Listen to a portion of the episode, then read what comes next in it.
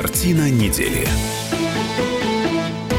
Здравствуйте, друзья. В студии радио «Комсомольская правда» Иван Панкин, а также журналист, историк Николай Сванидзе. Николай Карлович, здравствуйте. Здравствуйте, Иван. Начнем с грустной новости. Умер Антон Носик. Умер он этой ночью у себя на даче в Подмосковье от сердечного приступа. Антон Носик, ну вот первые слова скажу, это такой блогер, которого, ну, знают те люди, которые занимались интернетом э, еще в, в конце 90-х, в начале нулевых. То есть это это один из тех блогеров, которых ни в коем случае нельзя сравнивать с блогерами сегодняшними, вот этими бьюти-людьми, которые зарабатывают э, кучу денег, э, показывая накачанные губы в Ютьюбе. Вот это один из первых и самых крутых блогеров, пожалуй. Но я знаю, Николай Карлович, что вы с ним встречались буквально накануне, да? Несколько слов скажите ну, нем, мы с ним, пожалуйста. мы с ним, да, были знакомы, были, не могу сказать, что друзья, но в очень добрых э, отношениях. И позавчера вечером, в пятницу вечером был день рождения радиостанции «Серебряный дождь», и мы там с ним тусовались э, вечером, стояли рядышком, я бутылочку пива высосал, он вообще водичку себе тянул, э, был в замечательном настроении, э, мы с ним болтали, болтали, болтали, он что-то рассказывал, он очень теплый человек был, очень теплый, открытый, умный человек при этом – умный, глубокий, серьезный, очень талантливый человек, но при этом очень теплый и, и такой открытый и доброжелательный. Это очень редкое сочетание. И сейчас люди в основном закрыты, а он открытый был. И вот у меня, в частности, он был очень горд тем, что он получил лицензию, и он будет гидом по Венеции, венецианским гидом. Он собирался работать, он очень любит Италию, любил. Черт, видите, уж даже в настоящем времени все наравлю. Вот, это колоссальная потеря и человеческая, и какая угодно. Царство небесное. Антон Носик стоял у истоков покупки, если можно так выразиться, русского интернета. Да, помним, скорбим, что называется. 51 год был этому человеку. Итак, теперь к саммиту G20, который э, прошел в Германии, и, конечно, э, встреча Путина и Трампа. Любопытный момент. Путин перед тем, как ехать в Германию, лететь в Германию, встречался с главой МЧС э, Пучковым. И вот Александр Коц, наш специальный корреспондент, даже пошутил, что в пору было брать Пучкова с собой в Германию. Там жуткие протесты в ходе бесчинств так называемых антиглобалистов пострадало уже свыше 100 полицейских. Но, насколько я знаю, вот эти вот э, ультралевые радикалы, они были намерены сорвать так называемую логистику капитала, проще говоря, заблокировать ключевые площадки саммита. Вот как вы считаете, почему эти люди протестуют? Ой, Иван, Иван, ну есть старый анекдот, который в точности воспроизвести я не могу, поскольку там употребляется обсценная лексика, но, э, значит, а речь идет о том, что э, проститутки все время выходят на забастовки, бунтуют, и удивляется, ну, что им надо, там, хозяин города, там, говорю, слушайте, ну, ну ведь э, спрашивает у хозяина борделя, что они, ведь вы же им, я знаю, хорошие деньги платите, и у них такие условия, дай бог, каждому вообще. Никто так не живет, как... Почему же, говорит, да, говорит, да проститутки, сэр. Ну, вот, вот и все объяснение. Там другое слово он употребил. Значит, э, вот антиглобалисты, сэр, ну, они леваки радикали, они анархисты. Анархисты. Поэтому все, что связано с проявлениями сытости, с проявлениями буржуазности – а, это все плохо, это большой жирный, э, большой жирный минус. Это сразу же нужно все, все стирать до основания. Ну, 17-й год, революционные матросы, господи. А для них еще к тому же вот это вот объединение, почему антиглобалисты? Потому что когда мир объединяется, они сразу же встают, хотя, в принципе, они без националистических, они сами, в общем, в известном степени глобалисты, они сами объединяются то, то только они глобалисты как бы леваки, а, а, а протестуют против глобалистов не леваков. Вот. Э, но, но и сразу же становятся на как бы патриотические позиции. Вот, стираются границы между народами, между нациями, стираются национальные особенности. Да ни черта не стираются, и плевать им на эти особенности. А им бы просто побунтовать, на самом деле. Просто побунтовать, по, по, по, по, по, пожарить что-нибудь, по, по, позажигать. Вот, собственно, в основном это молодежь, хотя не только. Ну, то есть дело Бакунина Кропоткина живет. Живет, живет, и конечно, процветает. Конечно. Ну, э, самый любопытный момент, который сейчас э, активно обсуждается в интернете, в соцсетях в частности, там он стал вообще мемом, это рукопожатие Путина и Трампа оно вышло достаточно ироничным. Таким. Оно вышло ироничным, я вам скажу почему. Да вы, наверное, и так знаете, наши слушатели, потому что это совпадает с, полностью с, с фотографии из фильма, из фильма «Карточный домик». Сериал знаменитый. Сериал да. знаменитый, э, где, где два, два президента, американский и наш, и наш так он сделал немножко под Путина в той же внешней стилистике, и там абсолютно, как будто они только что посмотрели и посмотрели, действительно, точно так же американский президент протягивает руку ладонью вверх, и тоже сидя, сидя, если смотреть фронтально, справа от нашего, протягивает руку ладонью вверх, а у того, кто изображает нашего президента, совершенно путинское, такое немножко, немножко такое отсутствующее... Пренебрежительное. Такое, пос, не, не сказал Нет? бы, отсутствующее немножко постное такое выражение лица, ну, поэтому жутко смешно.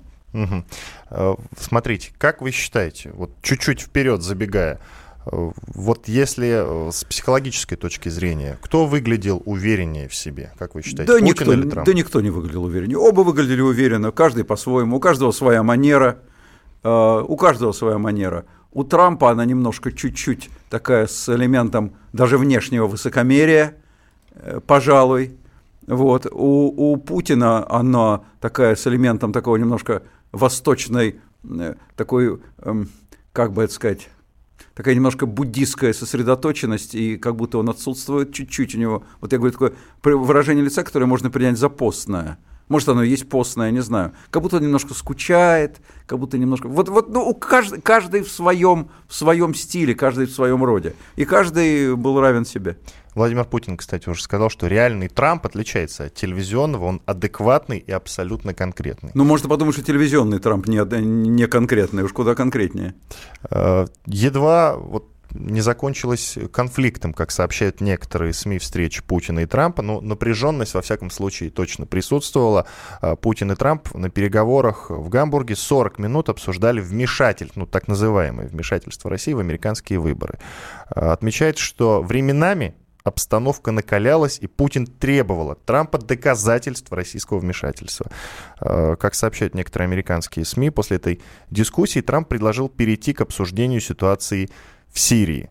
Трамп сказал, цитирую, что он слышал четкие заявления президента Путина о том, что российское руководство не вмешивалось в американские выборы и он эти заявления принимает. Об этом сообщил уже э, глава МИД России Лавров. Ну, что скажете? Ну, странно было бы, если Путин сказал, что мы вмешивались. Э, вот это была бы мировая сенсация. А если он говорит, что мы не вмешивались, то здесь ничего сенсационного нет. Да, Путин же сказал на пресс-конференции, что очень долго плясали на этой теме, что Трамп все время к ней возвращался, что он сначала, сначала задал этот вопрос про российское, да, в кавычках, вмешательство – в американские выборы, и потом к этой теме возвращался, э, задавал, как сказал Путин, наводящие вопросы. Ну, видимо, он имел в виду не наводящие, а уточняющие вопросы. Вот, и долго на этой теме оставались. Ну, ясно, Трампу нужно было показать, э, что э, он этой темы не боится, показать своим. Каждый работает на свою аудиторию. Трампу должно было показать, что он этой темы не боится, поэтому он на ней плясал. А, естественно, Путин занимал ту позицию, которую он занимает всегда, то есть мы здесь абсолютно ни при чем. Потом состоялась пресс-конференция, на которой выступал Владимир Путин. Вот э, фрагмент из его выступления о разговоре с Трампом. Послушаем. Он начал задавать наводящие вопросы. Его, его реально интересовал там э, какие-то детали. Я, насколько мог, подробно достаточно на все это ответил. Я рассказал ему и о своих диалогах на этот счет с предыдущей администрацией, в том числе о моих разговорах с президентом Обамой. Мне кажется, было бы не совсем корректно с моей стороны э, в деталях рассказывать э, наш разговор с президентом Трампом. Он меня спросил, я ему ответил. Он задал наводящие вопросы, я их разъяснил. Мне показалось, что он этими ответами удовлетворен. Ну что ж, это фрагмент из пресс-конференции Владимира Путина уже после того, как состоялся его разговор с Дональдом Трампом. У нас остается совсем немного времени до конца первой части нашей программы. Я озвучу наш WhatsApp, плюс 7 967 200 ровно 9702. Тот же номер и Viber. Пишите и WhatsApp, и Viber. Плюс 7 967 200 ровно 9702. В студии радио «Комсомольская правда» Иван Панкин и историк, журналист Николай Сванидзе. Две минуты сейчас сделаем перерыв, после этого продолжим. И, кстати, уточняю для тех слушателей, которые слушают и вечерний выпуск, он отличается тем, что там увеличенный хронометраж. В общем, оставайтесь на радио «Комсомольская правда». Через две минуты возвращаемся. Картина недели. Радио «Комсомольская правда». Более сотни городов вещания и многомиллионная аудитория. Ставрополь 105 и 7 FM. Эм. Севастополь 107 и 7 FM. Эм. Калининград 107 и 2 FM. Эм. Москва 97 и 2 FM. Слушаем всей страной.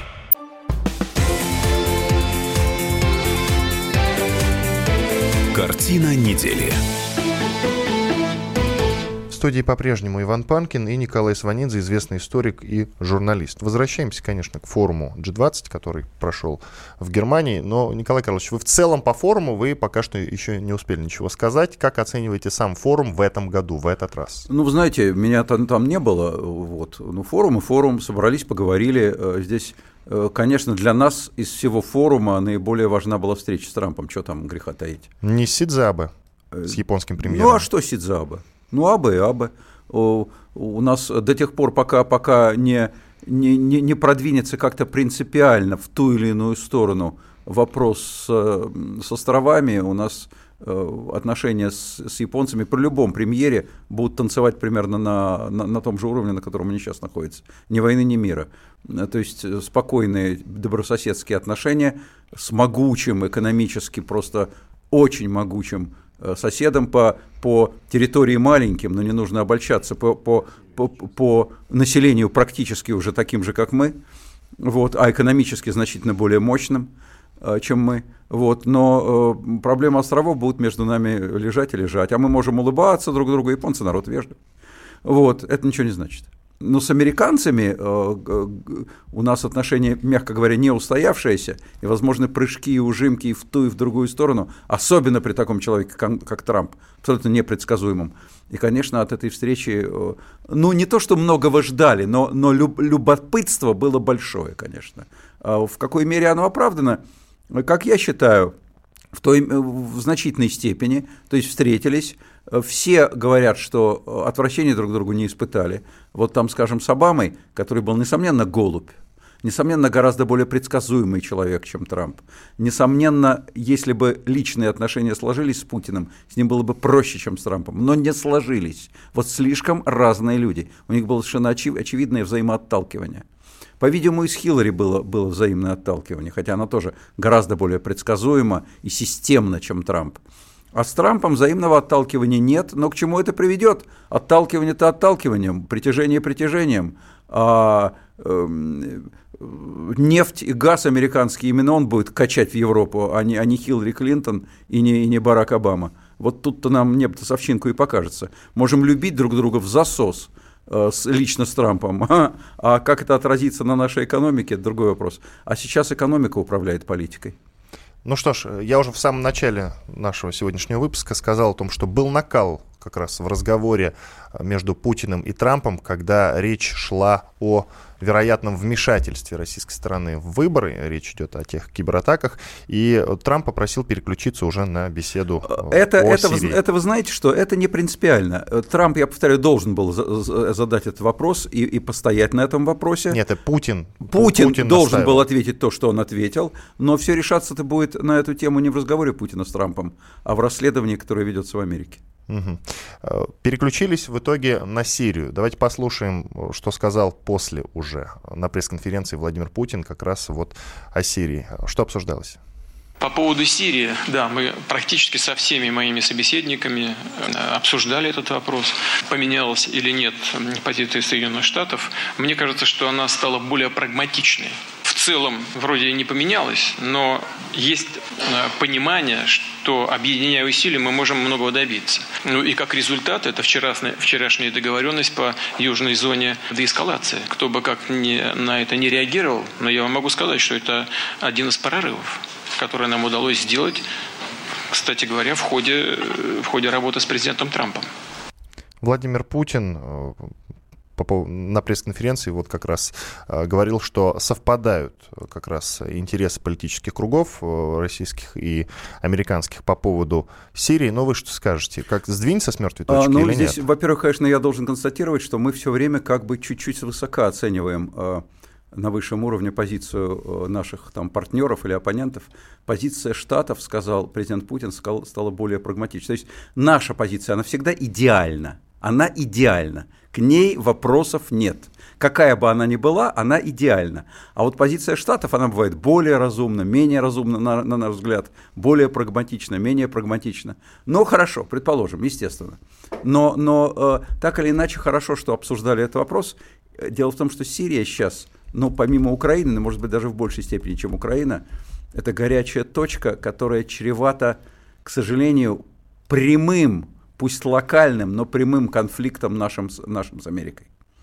И то, что президенты э, поговорили, то, что они приняли какие-то решения, я надеюсь, что теперь будет создан механизм, который позволит избежать, там, не знаю, того, что наши там боевые самолеты крылышками э, погладят друг друга в воздухе или, или, или, или по, по, по какому-то самолету, по американскому наши или по нашему американцы долбанут земли. Вот э, э, случайно или не случайно, или в азарте, или, или, или это будет казус исполнителя, неважно но это тут же лиха беда начала, что называется.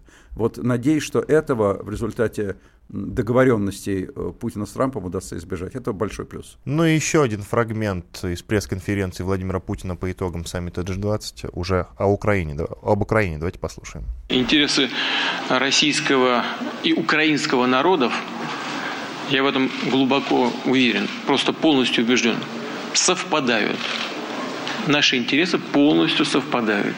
Не совпадают только, может быть, интересы сегодняшнего руководства Украины и некоторых там политических кругов сегодняшней Украины.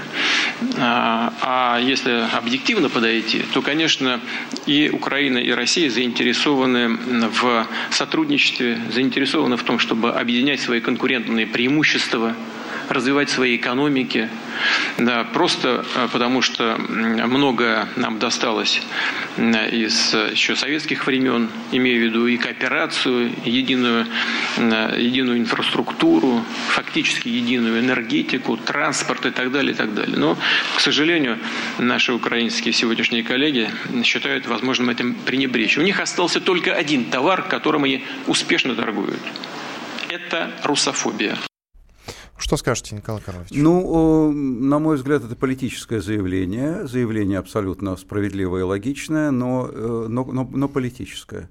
То есть имеющее к реальности э, э, не всегда прямое отношение. Потому что сказать, что наши интересы российского, интересы украинского народа совпадают, ну как, в чем? Что мы, что мы мира хотим на земле и не хотим воевать друг с другом? Да, в этом смысле, несомненно, совпадают.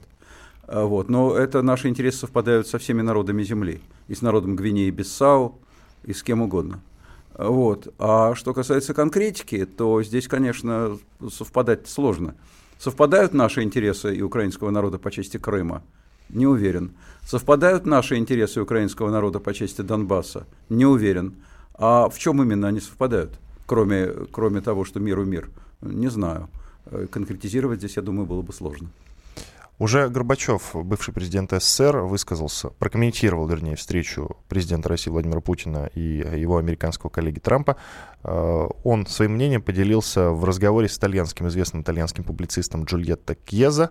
Э, Горбачев сравнил переговоры Путина и Трампа со своей встречей с бывшим президентом США Рональдом Рейганом. Сейчас я приведу фрагмент э, из э, слов, из реплики Горбачева. Я вспоминаю, что когда мы начали диалог о разоружении с Рональдом Рейганом, спустя несколько дней после первых контактов мне доложили, что американские военные корабли вошли в Черное море и приближаются к территориальным водам Советского Союза. Меня спросили, что делать я сразу понял, что это провокация. Кто-то в Пентагоне не хотел этого диалога, цитирует ТАСС экс-президента СССР. Вообще, Горбачев назвал рукопожатие Путина и Трампа позитивным сигналом. Нельзя упустить эту возможность, отметил Горбачев. Ну, а что же им было? Плевать, что ли, друг другу в ладонь? Э, естественно, рукопожатие. Между ними лично ничего не стоит. Э, вот я повторяю, даже с, с Обамой, с которым явно не любили друг друга, и то рукопожатиями обменивались. Почему же нет-то? То, то только с Эрдоганом в период, когда только что воевать не стали, там избегали личных встреч, чтобы, чтобы, не, чтобы ручку друг другу не жать. Но э, прав Горбачев. Да, действительно, конечно, ястребы американские против, против налаживания отношений. А ястребы российские, что за? Вообще ястребы и американские, и российские, они, они так же, как голуби американские и российские, может быть, даже в большей степени, прекрасно понимают друг друга. Ястребам, что американским, что российским, улучшение отношений не нужно. Это прежде всего военное, это прежде всего разведывательное сообщество, это часть, часть э, американского бизнеса, но, но не самая многочисленная. Но прежде всего это вояки, конечно, и с той, и с другой стороны, э, которые, которые которые э, абсолютно не заинтересованы в мире, потому что мир будет означать уменьшение, уменьшение э, субсидий бюджетных на войну, естественно. Чем хуже отношения, тем больше, тем больше идет гон, гонка вооружений, тем выгоднее. Ну, смотрите, Горбачев провел вот эту аналогию со своей встречей с Рейганом. И плюс в Москве поставили посвященный встрече Горбачева и Рейгана памятник. А вы никаких аналогий таких исторических не наблюдаете? Ну, пока что нет для этого оснований. Э, Рейган и Горбачев действительно сломали, сломали холодную войну. При них отношения не просто э, изменили свой вектор, а резко поменялись, принципиально поменялись. Сейчас говорить о принципиальном изменении отношений России и Америки, мягко говоря, пока не приходится.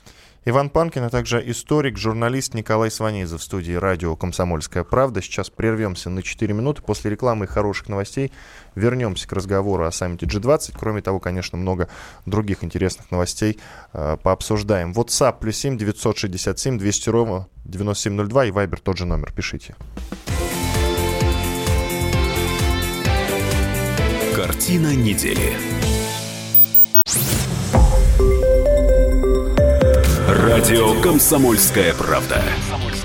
Более сотни городов вещания и многомиллионная аудитория. Таганрог 104 и 4 FM. Эм. Ставрополь 105 и 7 FM. Эм. Керчь 103 и 6 FM. Эм. Москва 97 и 2 FM. Слушаем всей страной.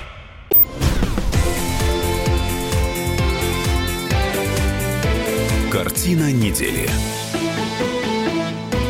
Иван Панкин и Николай Сванидзе, историк, журналист, по-прежнему в студии радио «Комсомольская правда». Продолжаем обсуждать самые главные темы этой недели. Ну, конечно, самое главное – это форум G20, который прошел в Германии. Итак, на полях саммита э, встретились Владимир Путин и Дональд Трамп. Как сообщил Сергей Лавров, э, министр иностранных дел России, э, стороны условились создать канал коммуникаций по регулированию ситуации на Донбассе и вообще по украинскому вопросу этим человеком стал некий Курт Волкер. Насколько я знаю, Николай Карлович, вы можете несколько слов сказать об этом Курте ну, Волкере. Курт Волкер это, это одно, а канал коммуникации это другое. Курт Волкер это не канал коммуникации, насколько я понимаю, а это такой спецуполномоченный американский по Донбассу или угу. по Украине. Канал коммуникации это, это само собой, это значит, что, я надеюсь, это означает, что будет э, прежде чем предпринимать какие-то действия, относящиеся к ситуации на Украине, значит, стороны будут э, как-то советоваться друг с другом. Э, хорошо бы, чтобы не было. Вообще, когда ядерные страны э, сюрпризами э, друг друга одаривают, это всегда очень опасно.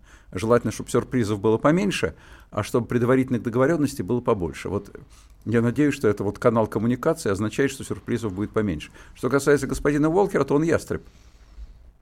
И здесь как раз иллюзий никаких быть не должно. Это человек близкий к сенатору Маккейну. Вот, э, который не любит Россию. Который не любит Путина, скажем так, как уж он к матушке России, хочет ли он обнимать наши березки, я не знаю, но, но, но Владимир Владимирович Путин ему, очевидно, не нравится. Вот, и, и, и он не верит э, сейчас Кремлю и, и так далее. Считает наследником Советского Союза, тоталитарной достаточно страной, опасной, ну, со всеми, со всеми пирогами. Это позиция Маккейна. Вот, и, и э, вот этот вот Волкер, он человек Маккейна. И поэтому это не значит, что он, что он отмороженный, это не значит, что с ним нельзя будет дело иметь. Надо будет с ним иметь дело. Но позиция его априорная, повторяю, именно такая жесткая позиция, поэтому это будет очень жесткий переговорщик. Ну, понятно, с G20 э, тогда заканчиваем уже обсуждение этого вопроса. Э, тут другая любопытная тема. В Госдуме предложили разорвать дипломатические отношения с Варшавой. Но ну, этот вопрос, наверное, уже назревал достаточно давно, в силу того, что 22 э, июня, в день нападения гитлеровской Германии на Советский Союз, в Варшаве было принято решение о сносе памятников советским воинам в Польше.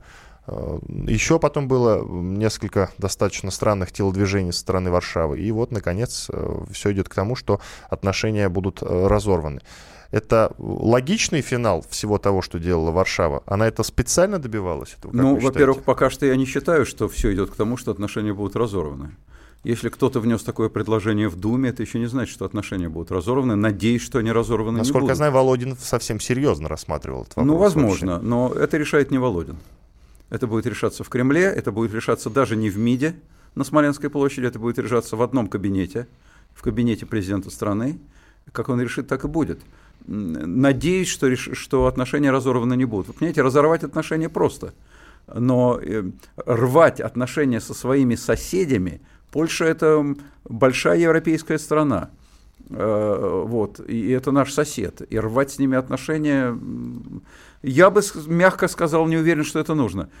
Обсуждали уже как-то эту тему, и э, я говорил и могу повторить, что я делю это решение поляков насчет памятников, сноса памятников надвое это понятно, что они не любят советские памятники, памятники советской эпохи. Это понятно, что советский период для них ассоциируется с насилием и с потерей реальной государственности польской, реального государственного, реального суверенитета. Неформального, государство было независимым, но реально руководители Польши назначались в Москве.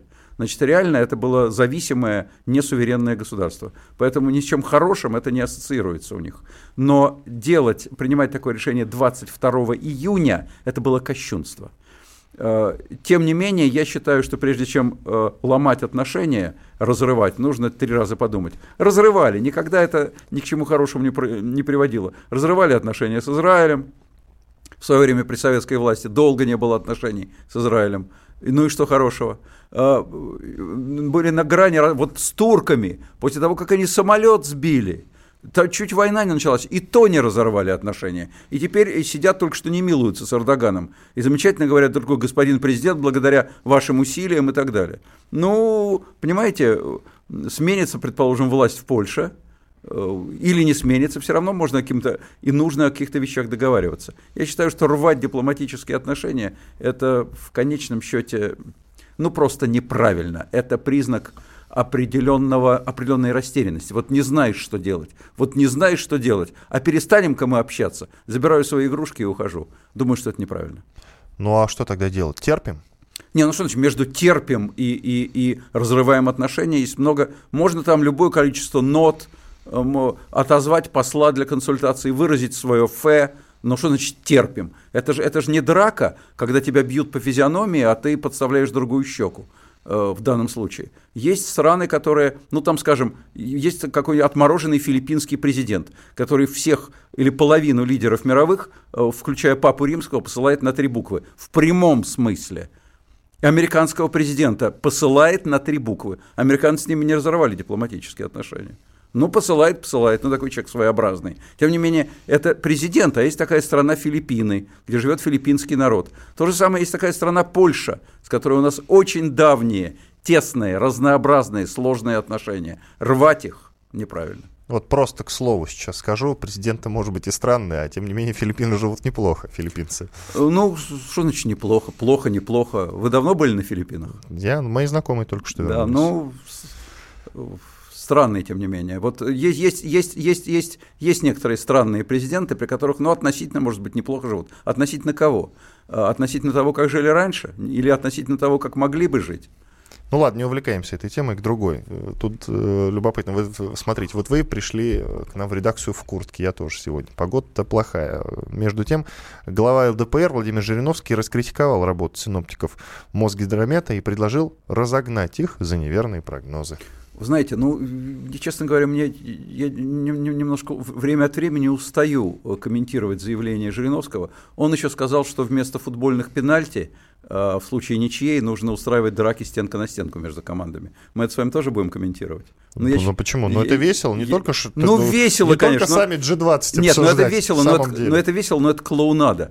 Поэтому комментировать клоунские высказывания, абсолютно клоунские, заведомо клоунские, не в плохом смысле. Не в хорошем, просто это клоунада. Вот комментировать их как некоторое серьезное, как некое серьезное политическое заявление, на мой взгляд, неправильно. Но ведь э, Владимир Вольфович что-то вкладывал вот в эту мысль. Он, вклад... он, он, он, вкладывал, он вкладывал то, что мы с вами это будем комментировать. Соответственно, будем упоминать его имя. Соответственно, у него повысится рейтинг. Вот что он в это вкладывал. То есть он не преследует э, уверяю, цель уве... разогнать мозги уверяю как-то наладить его работу. Уверяю вас, это ему в голову не приходит даже. Угу. Ну что ж, ладно. Тут любопытная тема, которую я отношу к категории э, «наша с вами любимая». Помните, как финский журналист сказал Захаровой, ваша любимая тема – геи в Чечне. Да, да, вот да. то же самое и тут. В общем, э, депутат Госдумы России Наталья Поклонская опубликовала на своей странице в Фейсбуке ролик, где немецкий актер Ларс Айдингер, которого выбрали на главную роль в фильме «Матильда», занимается любовью во время съемок других картин, также целуется с мужчинами. Ролик называется «Что скрывает режиссер фильма Алексей Учитель». Вот так. Ну, Вы, кстати, ролик не видели? Я не видел ролик. Ну, ролик, что, ролик, Николай Карлович. ролик, ролик, я бы сказал, мне не вполне... Не, примерно так же интересен, как высказывание Жириновского. А, значит, а, но, а, но это Наталья Поклонская, красивая, эмоциональная женщина, ну пусть она выкладывает ролики. Я не, не вполне понимаю, какое отношение ролик с участием немецкого актера имеет к фильму «Матильда». Актеры играют разные роли. Актер мог играть Ленина, а завтра он мог играть какого-нибудь клоуна, а послезавтра белого офицера, ну и что? Ну и что теперь делать? Это актер, ему предлагают разные роли. Там он играл там какого-нибудь гея, там, условно говоря, или играл там в эротическом фильме, а потом он сыграл русского императора. Это актер, у него профессия такая. Или он теперь всю жизнь должен играть только Николая II, а больше никого, по мнению госпожи Поклонской. А Поклонская уповает на то, что вот выбор на роль Николая II именно этого актера, это еще сильнее и целенаправленно унижает нашу отечественную историю. Вот уважала, унижала нашу отечественную историю то, что на роль э, великого русского полководца Кутузова э, в фильме «Гусарская баллада» был выбран замечательный комедийный актер, при виде которого все привыкли смеяться. Ну, ну, ну, ну, ну и что теперь? Но он, он просто прекрасный Кстати, актер. он справился с ролью. Блесте, блестяще да. справился. Хор- хороший фильм, Блестяще справился. Вот. Ну, ну, замечательный Кутузов. Uh, ну, ну и что теперь? Ну, это актер, у него профессия такая. Он играет разные роли. Ну, госпожа Поклонская, может быть, не в курсе. И высказывание Всеволода Чаплина. Я заведомо, конечно, знаю, как вы относитесь э, к Всеволоду Чаплину, и тем не менее, он отличился достаточно громким и достаточно страшным высказыванием. Цитировать э, все это высказывание я сейчас, к сожалению, не могу. Во-первых, оно достаточно большое. А во-вторых, э, там так много страшных слов, что мне, откровенно говоря, даже некоторые из них неудобно э, произносить в эфире. Итак, он в целом сказал так. Если фильм будет показан, все погибнут. И это будет достойно и справедливо. Он просто, я говорю, вот, вот господин Чаплин, он в качестве библейского пророка себя позиционирует. Либо в качестве, если его посадить на какую-нибудь лошадку, то он будет похож на всадника апокалипсиса. Почему все погибнут? Но он ничего не проигрывает, делая такое, так, такой прогноз. Потому что а, если что-то, не дай бог, не дай бог, в обозримом будущем, при жизни господина Чаплина, что случится с нашей Родиной, он скажет, я же говорил, ну я же говорил, это случилось, потому что показали фильм «Матильда». Ну, погода а плохая, если, Николай да, а Карлович, а если, посмотрите. А если ничего не случится, то он будет говорить, еще не вечер, подождите, подождите, еще все гигнется. Ну, он, в общем, как бы сказать, драматизирует ситуацию и, и, и привлекает интерес к своей персоне. У каждого своя манера. Вот, э, повторяю, господина Жириновского, он, он э, значит, э, развлекает народ, предлагая там разогнать метеорологов или, или устраивать на футбольном поле драки стенка на стенку. А господин Чаплин, он, он апокалиптические прогнозы делает. Но смотрите, в каком-то смысле, вот он сейчас напишет, а ведь прогнозы-то сбываются. Июль месяц, 10 градусов, вот все идет к тому, что скоро все погибнет. То есть, то, есть если 10 градусов, то это развал страны практически? Не исключено. Я, надеюсь, я, я надеюсь, реагирую. Вот. Я надеюсь, что мы выдержим это. Выдержим это. Ну, понятно. И еще грустная тема в завершении нашего э, дневного эфира. Это, конечно, смерть известного писателя Даниила Гранина. У нас меньше минуты.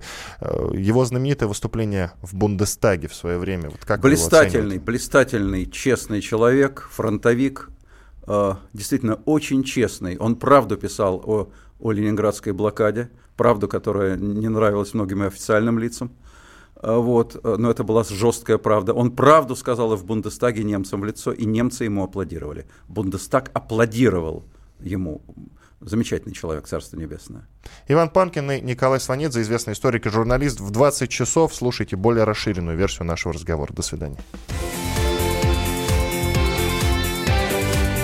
Картина недели.